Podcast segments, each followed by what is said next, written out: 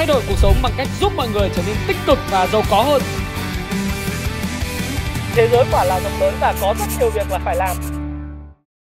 Hi, xin chào tất cả các bạn. Chào mừng các bạn đã quay trở lại với channel của Thái Phạm. Và ngày hôm nay chúng ta sẽ cùng đến với nhau như tôi đã hứa với các bạn. Đó là cái chu kỳ à, điểm qua lại những cái chu kỳ về bất động sản à, của Việt Nam.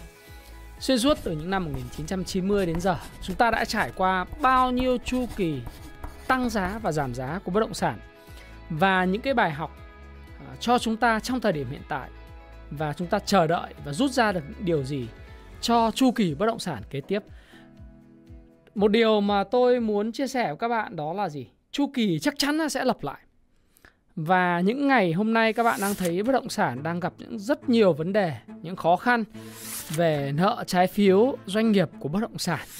À, có rất nhiều nguy cơ vỡ nợ trái phiếu, không trả chậm trả và chúng ta đã có những cái giải pháp sắp tới đó là uh, cái dự thảo của nghị định 65 sửa đổi. Rồi chúng ta thấy tình trạng bất động sản hiện tại đang nóng băng, rồi sữa có sự lệch pha về cung cầu bất động sản giữa phân khúc giá thấp Ờ, đang có rất nhiều nhu cầu nhưng không có nguồn cung. Rồi cái phân khúc giá cao thì rất nhiều nguồn cung ê hề ra nhưng cái sức cầu lại rất yếu. Và tình trạng bơm thổi giá bất động sản đẩy giá lên cao ờ, ngoài cái tầm với của những người dân lao động. Đấy, đấy là những cái vấn đề hay là những cái tình trạng thừa mứa ngập tràn những cái loại bất động sản nghỉ dưỡng bất động sản của các khu du lịch như Đà Nẵng, ở Nha Trang, ờ, ở Phú Quốc, ở Vân Đồn, ở Hạ Long vân vân. Thì cái tình trạng thừa cung ở cái phân khúc giá cao đang kéo dài. Rồi cái sự ờ, đóng băng đã khiến cho mọi người rất là suy nghĩ là liệu bất động sản sẽ sập hay không sập. Đấy và chúng ta giải quyết cái vấn đề sập hay không sập và giải cứu nó không có giải cứu thì trong tất cả những cái video các bạn đã theo dõi của tôi thì các bạn có thể xem lại toàn bộ ở những cái video từ cách đây hơn một tuần là sập hay không sập nó không giảm giá thì cần phải làm thế nào ai là người thiệt hại và hiểu, cứu như thế nào cho đúng thì hôm nay sẽ là một cái video mà tôi nghĩ rằng là các bạn à, sẽ được chứng kiến nó và các bạn nên xem lại video này nhiều lần à, trong không những là một ngày mà có thể hàng tháng bạn xem lại hoặc là hàng năm, lúc nào bạn rảnh rỗi bạn xem lại để các bạn có thể đúc tỉa và đúc rút ra những cái kinh nghiệm dành cho bản thân mình bạn nhé. Và chúng ta hãy cùng điểm qua những lần sốt đất của Việt Nam và những bài học, những bài học cho tương lai. Chúng ta không nói đến ờ, bài học cho hiện tại nhé, ờ, và đương nhiên là bài học cho tương lai ở đây là chúng ta đối với nhà đầu tư và các bạn là các bạn mua gì, đầu tư lúc nào, ờ, mua gì, đó, đầu tư khi nào? Đấy. Cái này là một trong những cái điều mà vô cùng quan trọng là chủ đề rất hay. Là bởi vì trong chứng khoán cũng thế, trong đầu tư nói chung thì vấn đề timing, timing the market nghĩa là định thời điểm vào thị trường là kỹ năng quan trọng nhất. Và timing is everything. Ông Jesse Livermore và tất cả những huyền thoại ờ, đầu tư như Warren Buffett hay là Charlie Munger hay tất cả những cái người đầu cơ trader lớn nhất trên thế giới và kể cả những nhà đầu tư bất động sản sành sỏi nhất trên thế giới như là ông Donald Trump, thì nếu các bạn có đọc Donald Trump, bạn đọc tất cả những người về đầu tư, đầu cơ, chứng khoán, thì các bạn đều thấy hỏng họ nói một điều, timing is everything. Nghĩa là định thời điểm quyết định sự thắng lợi của việc đầu tư chứng khoán. Do đó thì tôi mới nói là cái video này bạn nên xem đi xem lại nhiều lần. Đấy. thứ nhất là khi nào chúng ta mua được? À, khi nào chúng ta xuống tiền? Và thứ hai đó là chúng ta mua gì vào thời điểm nào? Ờ, đúng không? Đấy. thì tất nhiên cái video của tôi thì luôn luôn có tuyên bố miễn trừ trách nhiệm disclaimer ngay từ đầu. Đây là video dựa trên nghiên cứu của thái phạm và các bạn rất là sẵn lòng được cung ứng cái nghiên cứu và chia sẻ những nghiên cứu của mình cho tất cả mọi người có thể những nghiên cứu này phù hợp với bạn có thể những nghiên cứu này chưa đúng uh, hoặc là theo quan điểm của bạn thì cần phải sửa chỗ này chỗ kia Ok, không sao cả. Các bạn hãy comment và góp ý uh, mang tính chất xây dựng cho tôi. Và các bạn hãy nghe, hãy tham khảo video để mà có cái sự nhận định của riêng mình và hành động dành cho riêng mình lời lỗ bạn nhé. Đây là cái video về chứng khoán bất động sản, à, chứng khoán ABG uh, à, của phần à, tiếp theo, phần 11. Đó chính là phần nền kinh tế hoạt động như thế nào các bạn có thể coi lại. Còn đây là bất động sản ABG và cũng có thể là chứng khoán HBG của phần 11.B mở rộng. Thế thì đầu tiên chúng ta phải hiểu là chu kỳ bất động sản là gì. Trước khi hiểu chu kỳ bất động sản thì chúng ta phải nói về chu kỳ đã. Vậy chu kỳ là cái gì? Chu kỳ theo ông Howard Marks. Trong cái cuốn à, điều quan trọng nhất là cái cuốn sách mà rất nổi tiếng của ông The Most Important Thing thì Howard Marks có nói là cái tầm quan trọng của việc chu kỳ ở đây có chu kỳ về mặt tâm lý là chu kỳ con lắc tâm lý. Cái chu kỳ thứ hai là chu kỳ tín dụng. Hai cái chu kỳ này là hai chu kỳ quan trọng nhất đối với người đầu tư cổ phiếu và kể cả đối với người đầu tư bất động sản nói chung và chu kỳ đó là một cái hành động lặp đi lặp lại. Đấy. nó cũng giống như là con người chúng ta có sinh lão bệnh tử. Thì một cái chu kỳ à, của thời tiết nó cũng vậy. Có xuân hạ thu đông. Đúng không? Bất động sản hay chứng khoán hay bất cứ một loại hình đầu tư nào đều có những chu, chu kỳ tích lũy bùng nổ phân phối và sụp đổ thế thì đối với lại bất động sản thì đầu tiên là cái giai đoạn mà khi mà suy thoái là nguồn cung vượt cầu đó là giai đoạn hiện tại của chúng ta. Giai đoạn này sẽ dẫn tới một cái giai đoạn à, kéo dài 2 năm, 3 năm để thị trường và các nhà hoạch định chính sách à, điều chỉnh đó. Và thị trường điều chỉnh là thị trường điều chỉnh bằng cái cơ chế của cung cầu.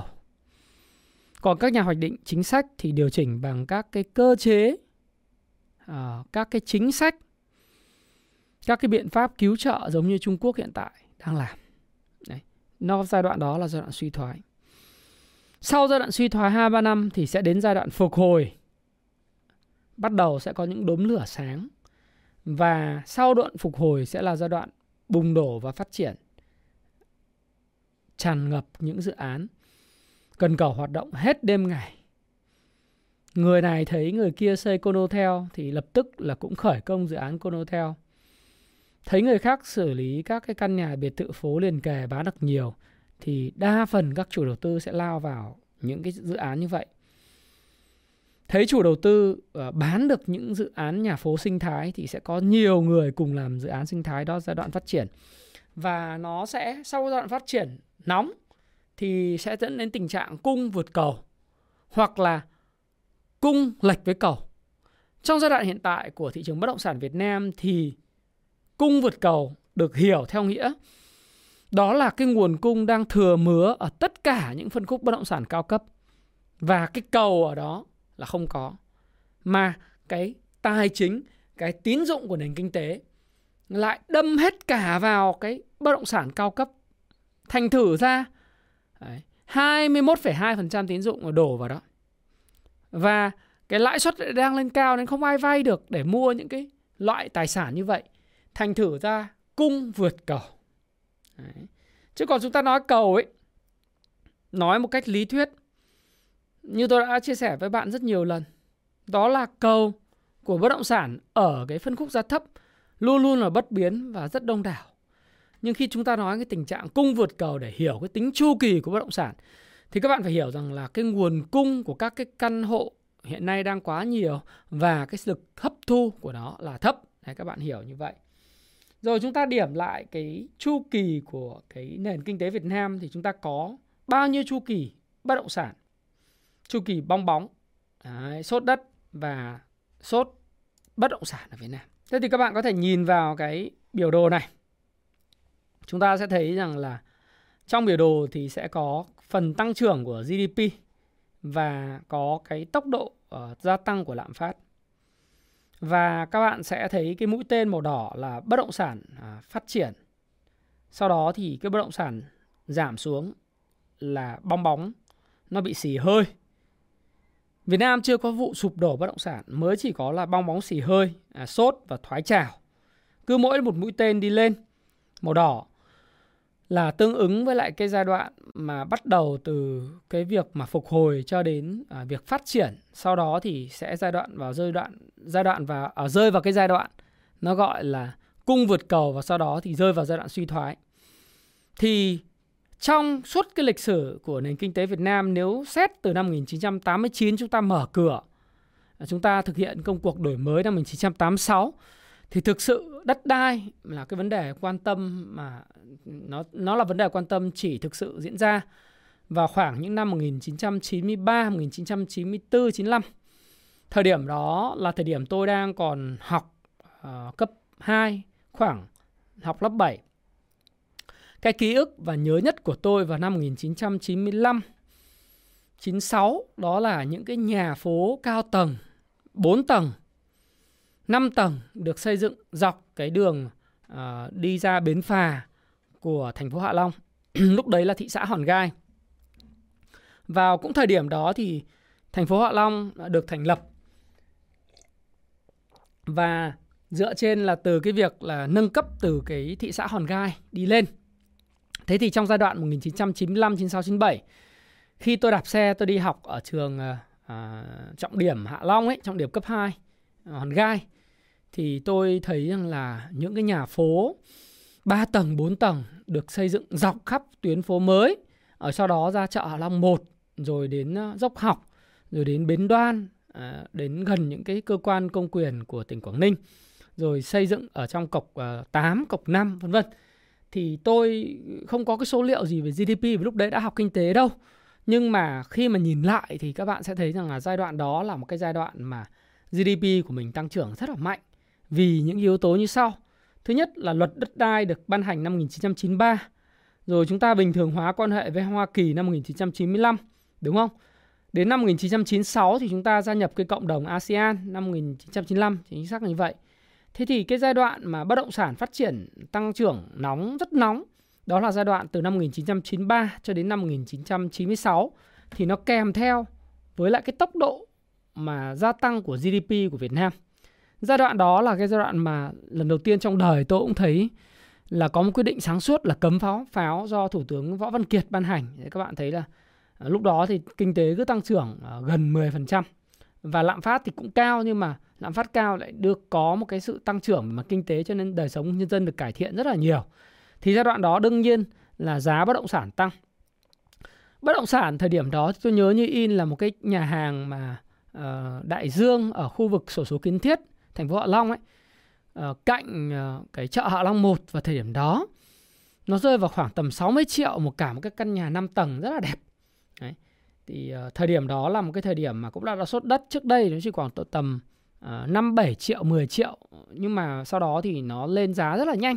Đấy, lên đến một hai trăm triệu cơ thì giai đoạn đó là giai đoạn mà cũng người ta cũng gọi là bong bóng bất động sản nhưng sau đó thì có một cái giai đoạn đó là khủng hoảng tiền tệ của châu Á năm 1997 98 tại cái ờ, Indonesia đầu tiên là từ Thái Lan sau đó thì lan rộng sang Indonesia lan sang các nước Đông Nam Á rồi lan sang Hàn Quốc. À, cái cuộc khủng hoảng này thì cũng kết thúc vào năm 1999 năm 99 thì cũng là cái thời điểm mà thần tượng của tôi ông Kim Gu Chung là bị ngã ngựa vì ờ, đã vay nợ quá nhiều ông vay nợ quá nhiều để phát triển xe hơi xe Daewoo rồi ờ, sa đà vào công nghiệp đóng tàu và không có đầu ra dẫn đến là ông bị phá sản. Sau này thì ông sống lưu vong tại Việt Nam rồi ông ấy mất đi. Ông cũng bị dẫn độ về nước đúng không? Cũng cũng cũng ờ, chịu án tù sau đó thì được thả ra và mất tại Việt Nam thì phải. Trong thời điểm à, tức là trước khi về Việt Nam mất ờ, đại đại khá là như vậy ông sống ở DU khách sạn DU rất nhiều và là một trong những người có công rất lớn trong việc xây dựng cái mối quan hệ với Việt Nam thế thì à, giai đoạn này các bạn thấy rằng là nó gắn kết với lại sự phát triển của GDP nghĩa là cái chu kỳ uh, bơm thổi và chu kỳ nóng của bất động sản là chu kỳ đầu tiên là từ 1993 kết thúc vào 1999 trải qua giai đoạn tăng trưởng và giai đoạn cung vượt cầu và suy thoái. Đây là cái giai đoạn đầu đầu tiên. Và đặc tính chung của cái giai đoạn này, chúng ta nhìn thấy đó là sự à, hội nhập của Việt Nam với thế giới, cũng như chúng ta thấy là sự tăng trưởng của GDP của Việt Nam với nhiều cái mới lạ được giới thiệu vào nền kinh tế thị trường định hướng xã hội chủ nghĩa của chúng ta. Cái chu kỳ tiếp theo là cái chu kỳ ở năm 2000 cho đến năm 2003 à, là giai đoạn tăng trưởng rất là nhanh của thị trường bất động sản. Giai đoạn này thì là cái giai đoạn mà à, tôi đang học ở trên Hà Nội. Đấy. Đó đã có dâm gian về câu chuyện là đường à, vành đai à, tôi đang học và chuẩn bị là ra trường đấy là đường vành đai à, thứ nhất là thông qua cái luật đất đai năm 2003 và chúng ta có được một cái hiệp định thương mại à, Việt Mỹ vào năm 2001. Tôi nhớ như in là cái thời điểm đấy là cái thời điểm mà tôi bắt đầu làm cái nghiên cứu khoa học của sinh viên một cái đề tài đó là à, lúc đấy là nghiên cứu về cái luật chống bán phá giá của Hoa Kỳ với các hàng xuất khẩu Việt Nam liên quan đến xuất khẩu tôm. Đấy, thì tôi là một trong những người sinh viên mày mò để mà làm cái đề tài về uh, chống bán phá giá tại Việt Nam uh, gọi là shrimp à, uh, anti dumping. Thế thì có cái hiệp định thương mại này cộng với cái luật đất đai được ban hành vào 2003 rồi thành phố Hà Nội có những cái quy hoạch về tuyến đường trên cao đi qua khuất Duy Tiến rồi sát nhập à, Hà Đông với Hà Nội vân vân. À, Hà Tây ấy, một phần Hà Tây và Hà Đông với Hà Nội. Thế thì à, đấy là à, cái quyết định khiến cho bất động sản nó tăng rất là mạnh, thậm chí có những nơi tăng gấp 70, 50 70 lần.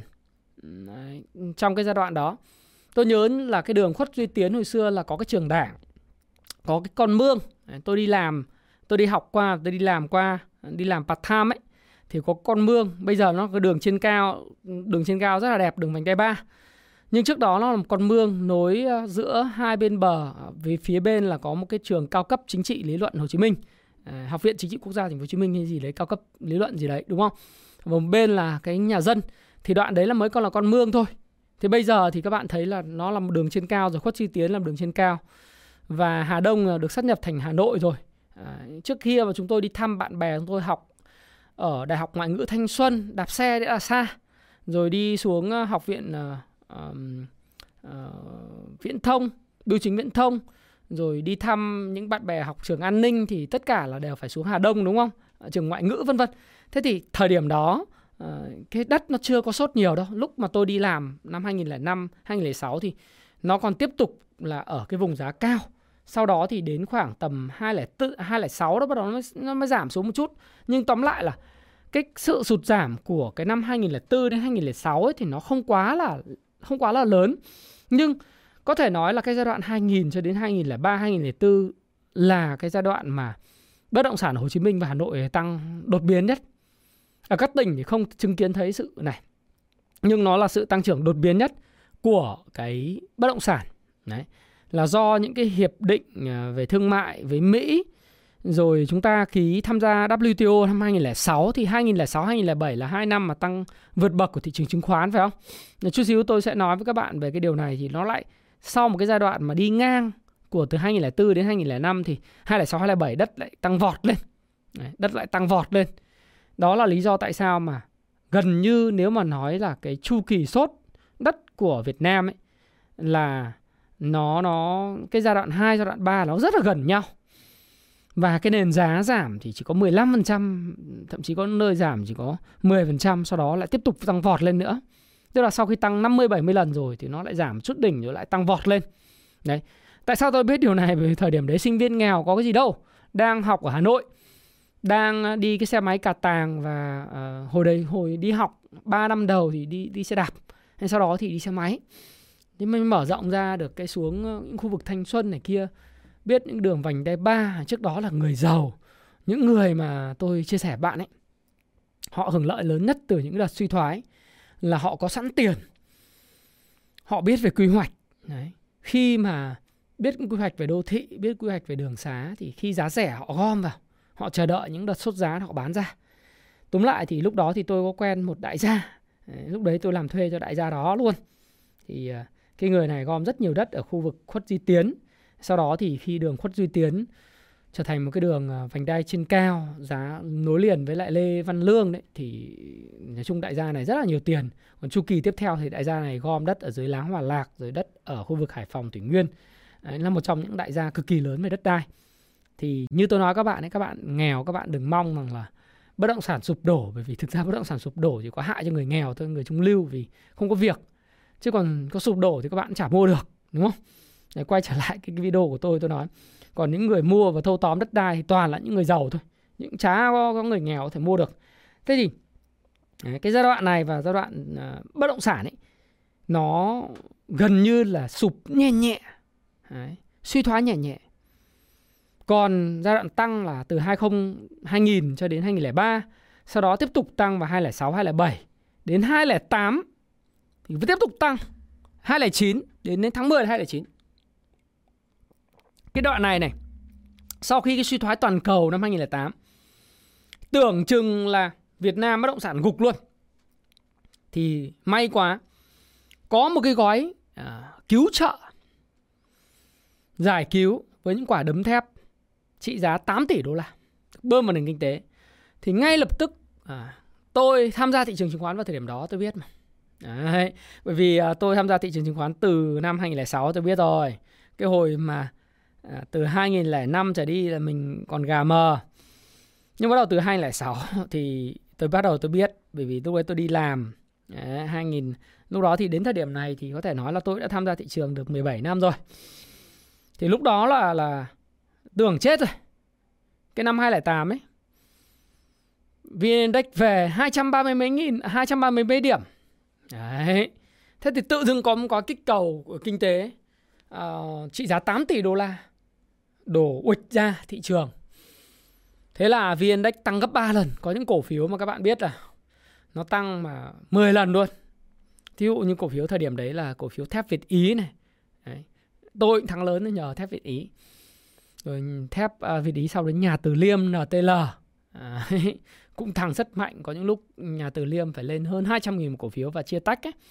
Một một. Một loạt các cổ phiếu khác nữa. Sudico, vân vân. Tăng rất mạnh. Thế sau đó thì index tăng 3 lần. Thì lập tức là bất động sản nó cũng chạy dần dần dần dần. Sau đó, từ khoảng tháng 6 năm 2009 cho đến khoảng tháng 11 năm 2009. Đó là cái thời điểm mà tôi nói thật là rất là huy hoàng của thị trường bất động sản. Đấy. Nhưng mà niềm vui ngắn chẳng tẩy gang. Sau cái vụ bơm tiền mạnh đấy thì bắt đầu đến lạm phát cao lên đến mười mấy hai hai hai, hai mấy phần trăm rồi sau đó thì chúng ta phải nâng cái lãi suất lên 18%, 19%, có những ngân hàng huy động lên 21% gặp những rất rất nhiều vấn đề về hệ lụy về kinh tế. Thế thì sau cái giai đoạn tăng mạnh đó, bởi vì nó đã tăng dựa trên cái đà của 2001 cho đến 2004 rồi, nó chỉnh có chút xíu. Rồi nó lại tăng tiếp từ 2006 cho đến hết tháng 10 2009 cho nên nó tạo ra một cái sự, gọi là, ảo giá về bất động sản rất lớn.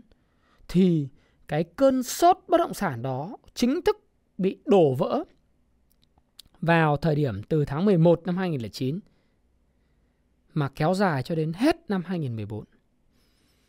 Đấy. Lúc đó y hệt gần như thời điểm hiện tại. Nhưng thời điểm hiện tại chưa tệ như cái thời điểm trước đó nhé. Nếu như bây giờ chúng ta để giống như các bạn mong muốn ừ, tôi không nói là tất cả. À, tôi nói là đại đa phần người nghèo, người trung lưu hay những người à, có những cái định kiến về bất động sản. À, như tôi nói là những người này cái thằng buôn bất động sản là cái thằng mà phát triển bất động sản, nói dùng cái từ họ đúng, họ nói như vậy. Có cái quần què gì đâu, hãy để nó chết đi tham lam, vay nợ, gái gú, du thuyền vân vân. Nếu mà thực sự lặp lại cái giai đoạn của cái 2009 cuối năm 2009 đầu 20 đến 2014 thì nó là sự tan thương. Bởi vì cái giai đoạn đó là giai đoạn, có thể nói là đóng băng và partially là là collapse, sụp đổ thị trường bất động sản nó không chỉ là suy thoái nữa nó sụp đổ mini bởi vì cái nền giá lúc đó là nền giá cao rất rất cao vì nó đã nền giá trồng nền giá mà trước đây ví dụ nó đã tăng 94, 95, 96 nó đã tăng rồi, sau đó lại 2000, 2003 nó đã tăng một lần nữa, nó chỉnh chút xíu lại tăng 2006, 2007 tăng chút nữa. Rồi từ cái đèn đó bơm thêm quả 8 tỷ đô la. Nó lại tăng ầm mỹ lên một lần nữa. Và sau đó thì nó đóng băng. Rất nhiều những ngân hàng không đồng. Bởi vì lúc đó nợ xấu bất động sản khắp nơi âm hết vào vốn chủ sở hữu Đấy. Ngay cả Sacombank bây giờ mạnh như này thì các bạn thấy là lúc đấy là những cái vấn đề vay nợ của dệt phong phú, những cái vấn đề về sốt đất đã để lại hệ quả cho ngân hàng rất lớn. Từ Sacombank, Đông Á, à, o, uh, uh, ngân hàng ừ, của Ocean Bank. Không phải ngân hàng phương Đông đâu OCB khác ngân hàng ờ, ờ, ờ, Ocean Bank của ông Hà Văn Thắm. Rồi một loạt các ngân hàng khác phải mua không đồng đấy ba ngân hàng không đồng. Rất nhiều cái hệ lụy là cái cục máu đông bất động sản. Đến 2013 14 thì bắt đầu mới có giải pháp thành lập ra cái cái VAMC công ty mua bán nợ xấu thì lúc đấy mới bơm tiền lại cho thị trường từ đó thị trường bất động sản bắt đầu ấm lên vào nửa cuối năm 2014 2015 bắt đầu dục dịch đấy. giai đoạn đó thì bắt đầu uh, phục hồi và giai đoạn tăng trưởng mạnh thì nó bắt đầu từ 2015 cho đến 2017 đấy. thì thời điểm đó nó có những gói kích thích kinh tế 30.000 tỷ đồng rồi có cái cái cái uh, thực ra thì cái thời điểm đó là còn có những cái câu chuyện là uh, nói chung là kinh tế Việt Nam phát triển nhờ cái FDI tăng trưởng. FDI đầu tư Việt Nam rất nhiều. Samsung xuất khẩu được rất nhiều, Formosa rồi những cái uh, doanh nghiệp như của Hàn Quốc, LG. Đấy, Trường Hải ô tô lúc đấy bắt đầu cũng tăng trưởng mạnh mẽ thì thì cái bất động sản nó tăng giá cùng với lại cái đà tăng của GDP. Thế thì các bạn thấy rất rõ trong cả bốn cái chu kỳ lên xuống hay là bong bóng của bất động sản thì những chu kỳ phát triển bất động sản đều gắn với những cái nền kinh tế à, đều đều gắn với lại cái tình trạng của nền kinh tế tốt. GDP tăng tốt và xuất nhập khẩu chúng ta hài hòa. Lãi suất thấp. Còn khi lãi suất cao lạm phát cao, kinh tế bị suy thoái thì bất động sản cũng giảm giá. Do đó, vĩ mô đóng một vai trò vô cùng quan trọng trong những chu kỳ này. Còn giai đoạn hiện tại, chúng ta thấy 2018, 2019 bất động sản bắt đầu giảm xuống. Chúng ta ngỡ rằng bất động sản tiếp tục có thể điều chỉnh trong năm 2020, 2021. Nhưng không ngờ cái đại dịch Covid nó diễn ra. Nó lại thổi bùng lên một con sốt bất động sản mới.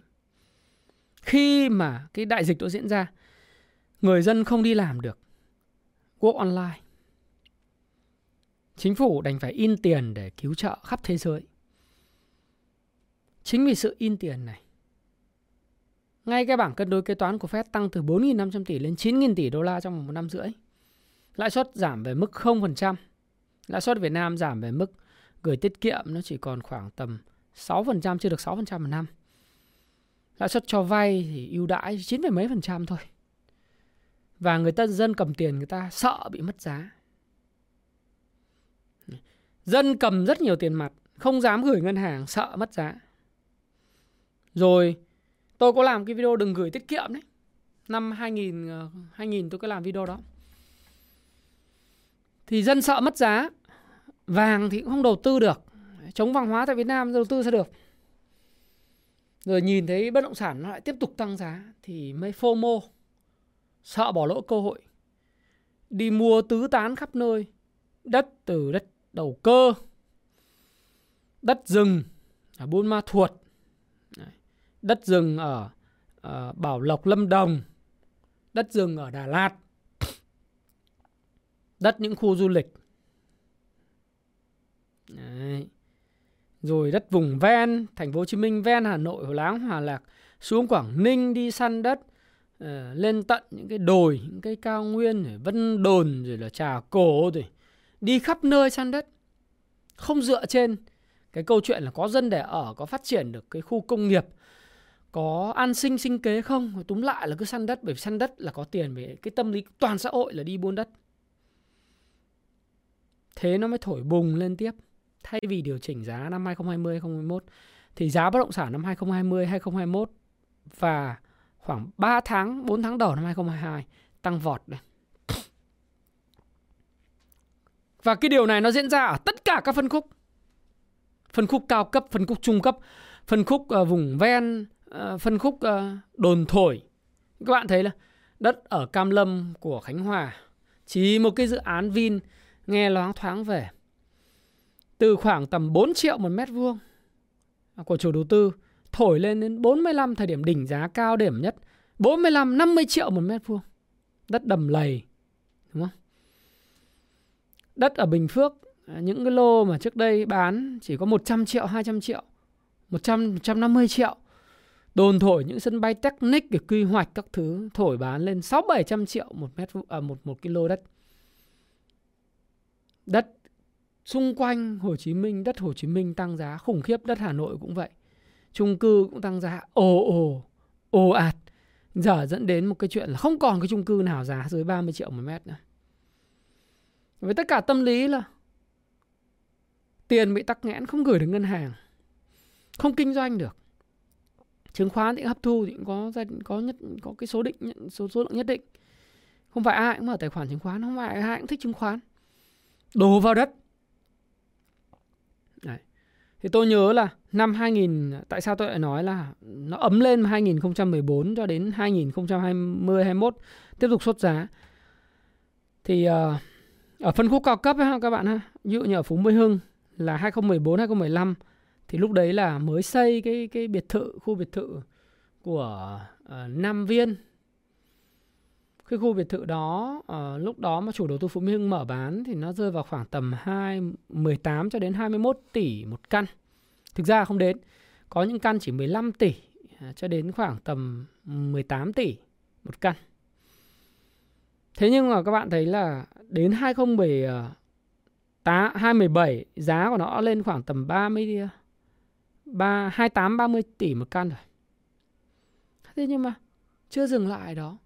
Cái cơn sốt đầu cơ, không có nhu cầu thật. Nó còn thổi giá của những căn biệt thự này và toàn bộ biệt thự ở Phú Mỹ Hưng lên cái mức mà cây bạc cạn không thể tưởng tượng nổi. Cái căn mà 15 18 tỷ của năm 2015 xây dựng, bây giờ đang được giao bán là vào khoảng tầm 65 là loại 15 tỷ trước đây, hay là 85 90 tỷ Đấy của những căn 22 tỷ căn lô góc, vân vân. Thế thì ở cái thời điểm như vậy, bạn sẽ thấy là bất động sản mà cao cấp mà tăng 4 lần, thì chắc chắn là bây giờ nó là cái bong bóng lớn này. Và bây giờ nó vượt quá xa thu nhập của không những người giàu, mà nó vụ qua qua rất nhiều cái thu nhập của những cái người, đừng nói người nghèo người giàu cũng chả mua được vì sao tôi nói người giàu không mua được hôm qua tôi đọc một cái tin tức này này tất nhiên mọi sự so sánh đều khập khiễng nhưng mà ờ, hôm qua tôi nghe thấy là ở ờ, tôi đọc cái tin là Cristiano Ronaldo anh CR7 ấy, anh bán một cái căn biệt thự của anh tại thành phố Manchester rộng ờ, hơn gần 2.000 mét vuông mà có 5,7 triệu đô la.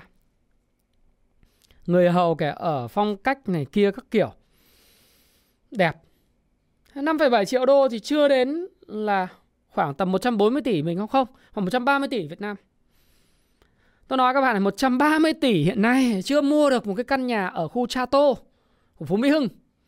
Hay đừng nói là cái biệt thự Vinhome à, của Tân Cảng hay biệt thự Long Biên Vinhome hay những biệt thự gì ở ở Hà Nội đây nó ảo tung chảo thế. Đừng nói đến biệt thự ở ở những khu như là Ocean Park 1, Ocean Park 2 hay là Eco Park ờ, 2 những biệt thự ở khu tận Hưng Yên giá bán thì đến 90 tỷ 100 tỷ tôi chỉ biết cười thôi. Vì cái đấy là bơm thổi. Quá lớn. Ở thành phố Manchester, tất nhiên bạn nói là do luật thuế bất động sản rồi đánh thuế này kia, nó một phần nhỏ thôi. Cái mức sống của họ rất cao. Và nó là cảng hai ba ngàn mét, hai ngàn mét vuông, mà có 130 tỷ. Nhưng mà cái căn ở Phú Mỹ Hưng bé tí, Eco Park bé tí căn ở ở Ocean Park ờ, 1 Betty Vinhome quận 9 Betty Vinhome Tân Cảng Betty tí đi. 500 tỷ 550 tỷ. Mà được có ờ, bao nhiêu mét?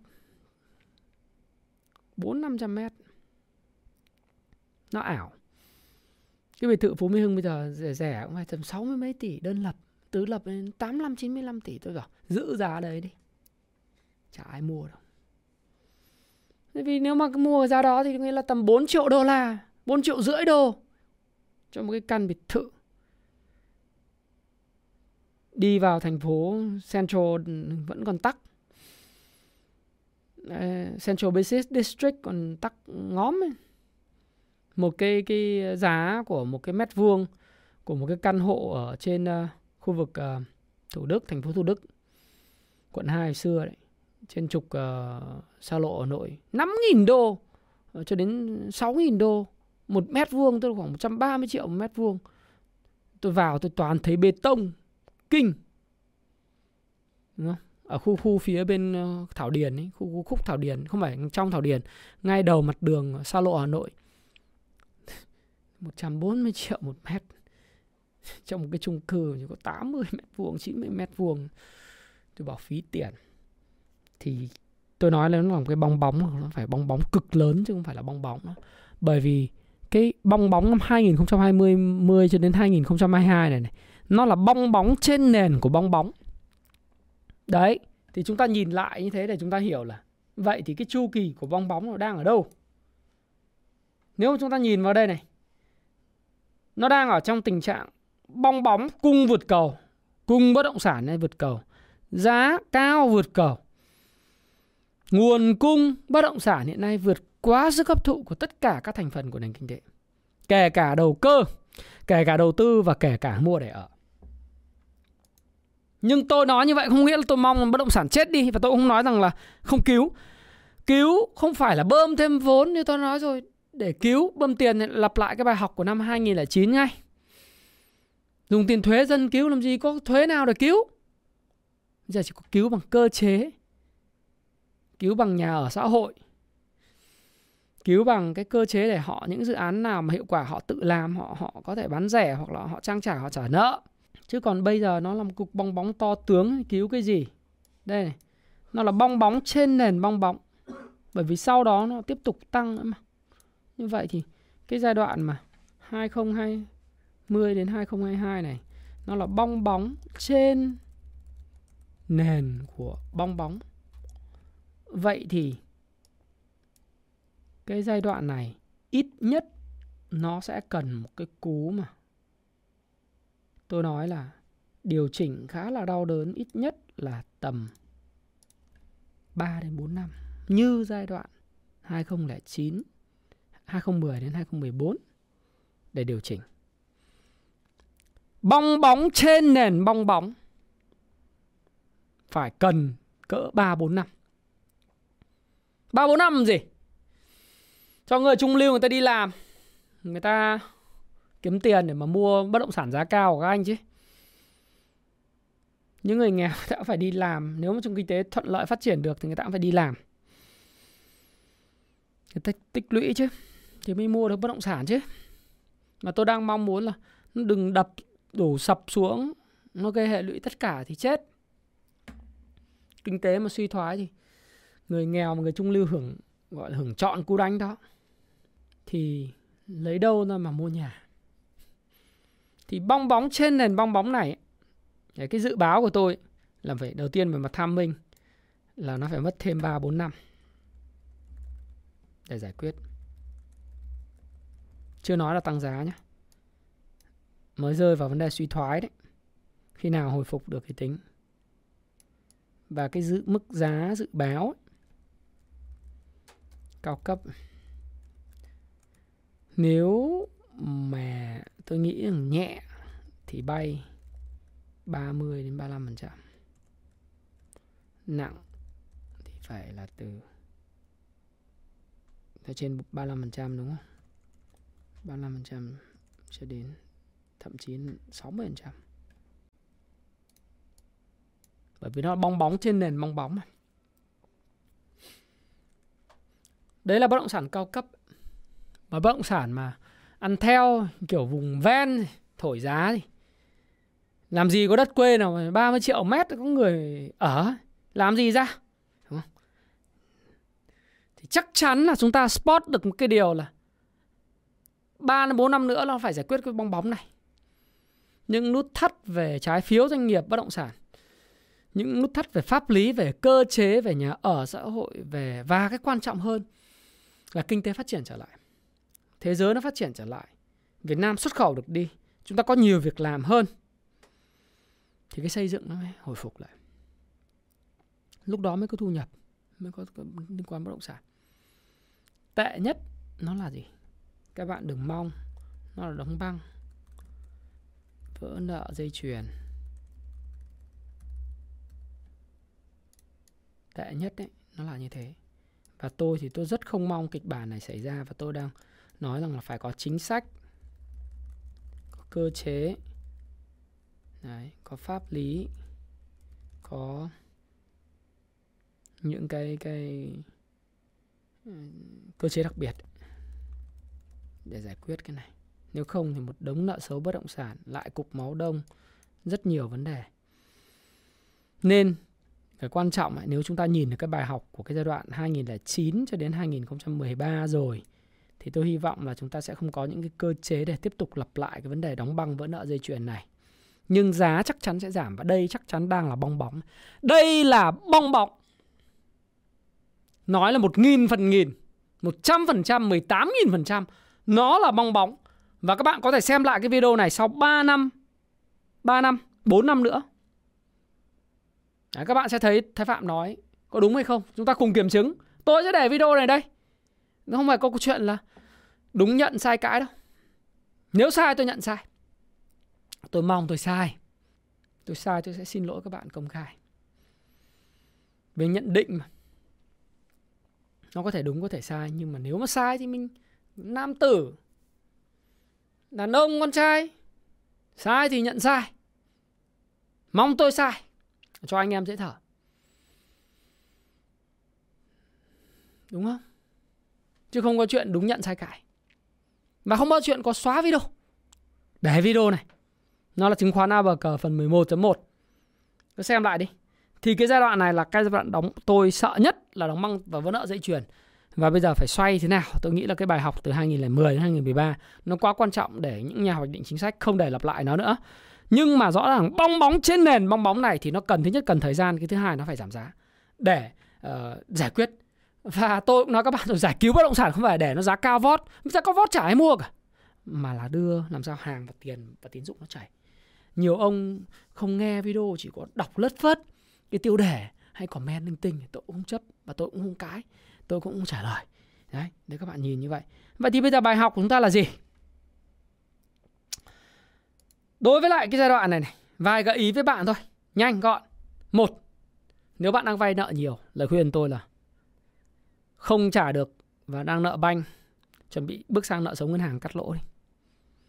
Trả lại ngân hàng. Cắt lỗ được bao nhiêu cắt. Đứng ra ngoài bên bên. Nhớ lại bài học của à, cái anh Phước Sang, đạo diễn Phước Sang. Các bạn, tôi đã làm video này cho các bạn là Google các bạn thấy. Đây không phải là bôi nhọ gì nó là thực sự. Anh chia sẻ trên báo mình bây giờ nói. Anh buôn đất anh vỡ nợ như thế nào? Nhà cửa con cái vợ con còn mất luôn. Cắt lỗ. Nếu bạn vay nợ nhiều còn nếu bạn không nợ tiền của bạn thì sao đợi ví dụ bạn mới mua cái nhà giá cao, mấy chục tỷ ờ, chả có nhu cầu gì cắt lỗ. Nhà đấy bạn ở cứ để đó. Vì sau năm, ba, bốn năm nữa, năm năm nữa rồi rồi nó cũng sẽ có một chu kỳ mới nữa phát triển. Đất nước Việt Nam luôn luôn phát triển trong vòng 20 năm nữa bất động sản sẽ tăng giá. Đương nhiên bất động sản sẽ tăng. Còn tăng bao nhiêu tính tiếp. Nhưng bạn không vay nợ thì trái việc gì phải bán, đúng không? Còn ờ, một số các anh chị và các bạn xem video này mà muốn mua nhà theo tôi, các bạn có thể đợi. Đợi giá hợp lý với bạn. Thực ra đợi giảm giá. Đợi giá hợp lý với bạn và nó quan trọng nhất là phải hợp với lại cái thu nhập của bạn. Và đồng thời gia tăng thêm năng suất lao động, tức là cái thu nhập của mình trên mỗi tháng. Vì lâu dài thì bất động sản nó vẫn tăng giá cho nên bạn đợi đáy chu kỳ của một cái nền kinh tế về mặt lãi suất. Đấy nền kinh tế thế giới khi mà bất động sản giảm giá và bắt đầu bạn thấy lãi suất hợp lý bạn có thể mua nhà để ở. Nhưng bạn phải chờ đợi giai đoạn hiện tại. Đồng thời nghĩ cách làm gia tăng cái năng suất lao động của mình làm nhiều công việc hơn sáng tạo hơn mang lại nhiều thu nhập hơn chăm chỉ hơn để kiếm tiền và chờ đợi bất động sản điều chỉnh về cái mức hợp lý để bạn có thể sở hữu căn nhà của mình. À, với chính phủ thì nếu mà làm được nhà ở xã hội nhà ở có có giá rẻ và các bạn có điều kiện và có cái ưu đãi tốt thì tôi nghĩ các bạn cũng có thể mua để sở hữu bởi vì đấy là một cái cơ hội rất tuyệt vời. À, để mà chúng ta có cái nhà ở xã hội giá rẻ. Nhà ở giá rẻ chứ nhà ở xã hội. Thì trên đây là một cái video tất nhiên cái chi tiết của nó về những cái vấn đề này về kia thì tôi đã nói hết rồi. Thì các bạn có thể coi lại. Cái quan trọng nhất là chu kỳ nó là cái gì và chúng ta điểm qua bốn cái chu kỳ về đóng băng và phát triển nóng của bất động sản Việt Nam. Chúng ta cũng biết là hiện tại đấy, hiện tại đang ở đâu đúng không? 2023 đấy chúng ta điểm qua bốn ba chủ đề rồi. Một là những lần sốt đất ở Việt Nam và sốt đất sốt bất động sản Việt Nam. Hai là hiện tại chúng ta đang ở chu kỳ nào và ba là những bài học cho tương lai. Và quan trọng nhất là mua phần 4 là mua gì và mua khi nào. Thì à, Thái Phạm cũng xin à, phép các bạn nói rằng là theo tôi thì có thể xem xét về khi giá giảm khoảng tầm 40% đúng không? Và tham minh thì tôi dự thôi vào khoảng à, cuối 2025 đó là thời điểm mà của tôi. Không biết là các bạn thế nào. Nếu các bạn đồng ý với tôi thì các bạn hãy comment bên dưới nếu thích video này nhớ nhấn nút like đăng ký kênh Thái Phạm. Bởi vì Thái Phạm mang lại những cái giá trị những cái thông tin để chia sẻ với bạn một cách hữu ích phải không nào? Về đầu tư về tài chính. Đấy. các bạn theo dõi tôi rất nhiều bạn nói rằng là theo dõi anh về những video phát triển bản thân về tài chính cá nhân. Về đầu tư em đã phát triển rất nhiều. Nếu các bạn thích thì các bạn hãy, đăng ký kênh. Hiện nay tôi đang được khoảng à, gần à, 890.000 à, subscriber còn 110.000 nữa là sẽ đạt nút vàng. Hy vọng là các bạn ủng hộ Thái Phạm bằng nhất cách nhấn vào nút uh, đăng ký. Nếu bạn thích bạn có thể gửi video này cho người khác ờ, và và ủng hộ Thái Phạm bằng cách là mời gọi những cái người khác cùng đăng ký kênh cho Thái Phạm đúng không? Các bạn uh, ủng hộ Thái Phạm cảm ơn bạn rất nhiều bởi vì uh, chúng ta là những người mang lại và trao lại giá trị với nhau. Nếu Thái Phạm mang lại giá trị cho bạn thì bạn hãy cũng mang lại giá trị cho cục Thái Phạm nếu bạn thích về đầu tư, về kinh tế, đọc Basic Economics và tất cả những tủ sách Happy Life về tài chính, về kinh tế, về phát triển cá nhân, được không? Và hãy chia sẻ video này. Còn nếu các bạn thấy có comment nào, cần giải đáp thắc mắc, câu hỏi, comment phía dưới. Đồng ý, không đồng ý, ở dưới, tôi sẽ là người đọc từng cái comment và sẽ trả lời từng các bạn. Kể cả những comment à, chửi bới à, mà thực sự là không quá đáng quá thì tôi vẫn để. Còn nếu mà mạt sát nhau thì thôi, next nhưng mà những comment trái chiều mà các bạn thấy rằng các bạn có ý kiến đóng góp tôi vẫn nghe. À, cần phản biện thì tôi sẽ làm video phản biện cho bạn. Nhưng uh, trân trọng mọi cái sự thời gian bạn dành cho các bạn và comment phía dưới tôi sẽ quay lại với các bạn về chủ đề này. Video này dám hứa với các bạn nếu xem đến đây là bạn là một người quan tâm tới tài chính cá nhân và quan tâm đến tương lai gia đình bạn chắc chắn video này bạn sẽ xem đi xem lại nó rất nhiều lần. Bởi vì bạn sẽ học được rất nhiều từ video này và cùng kiểm chứng với Thái Phạm xem sao. 2025 2024 xem mọi thứ được giải quyết hay không. Và xin chào và xin hẹn gặp lại các bạn trong video tiếp theo. Cảm ơn các bạn rất nhiều. Và hiệu hy vọng sẽ còn nhiều video như thế này nữa dành cho các bạn.